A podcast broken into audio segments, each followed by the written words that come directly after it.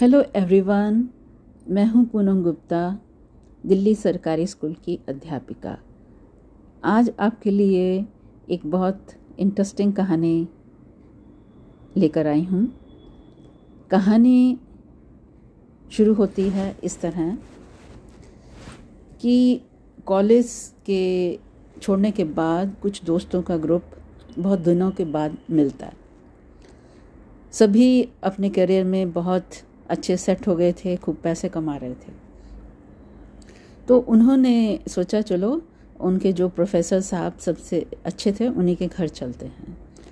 Professor साहब के घर पहुँचे, उन्होंने बिठाया, उनसे बातचीत करनी शुरू की। तो सभी ने अपने बारे में बताया और बातों ही बातों में ये निकल के आया कि जीवन में जो तनाव है, वो बढ़ता चला जा रहा है। और काम में भी बहुत प्रेशर है। इस मुद्दे पर सभी एक मत थे कि भले वे आर्थिक रूप से बहुत मज़बूत हो गए हैं, लेकिन ज़िंदगी में वो मज़ा नहीं है जो पहले हुआ करता था। प्रोफेसर साहब ये सब बातें सुन रहे थे, वो उठे और किचन में चले गए। और कुछ टाइम के बाद वो किचन से लौटे और बोले डियर स्टूडेंट्स मैं आपके लिए गर्मा गर्म काफ़ी कॉफ़ी बना कर लाया हूँ लेकिन आप किचन में जाकर अपने अपने कप उठा लाइए। लड़के तेज़ी से अंदर गए और वहाँ जाकर सबने अपनी पसंद का अच्छे से अच्छा कप उठा लिया। किसी ने क्रिस्टल का उठाया किसी ने बोरोसिल का उठाया किसी ने पोर्सलिन का और किसी ने शीशे का।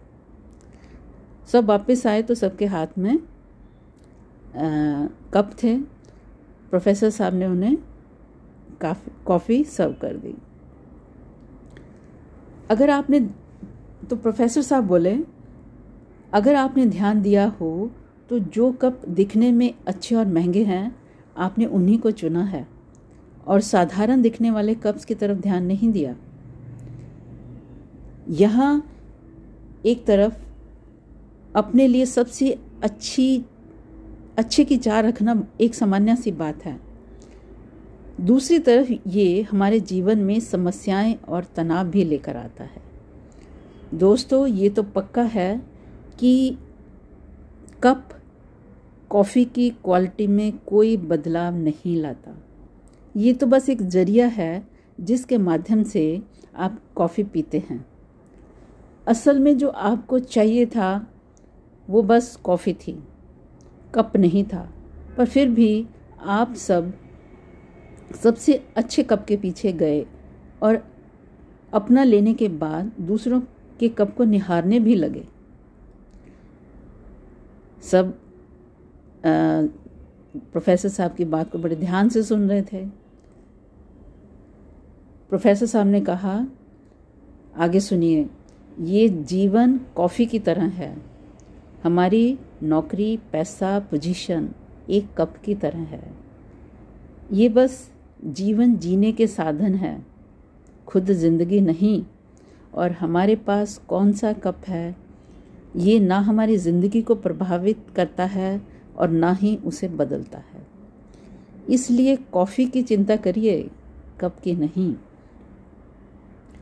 प्रोफेसर साहब आगे कहते हैं कि संसार कि सबसे खुशहाल लोग वो नहीं होते जिनके पास सब कुछ सबसे बढ़िया होता है।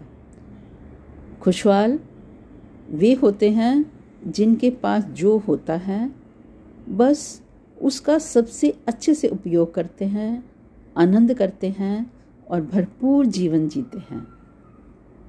तो इसे हमें अपने जीवन में अपनाना चाहिए। आशा करती हूँ आप इस कहानी को फॉलो करेंगे. Thank you so much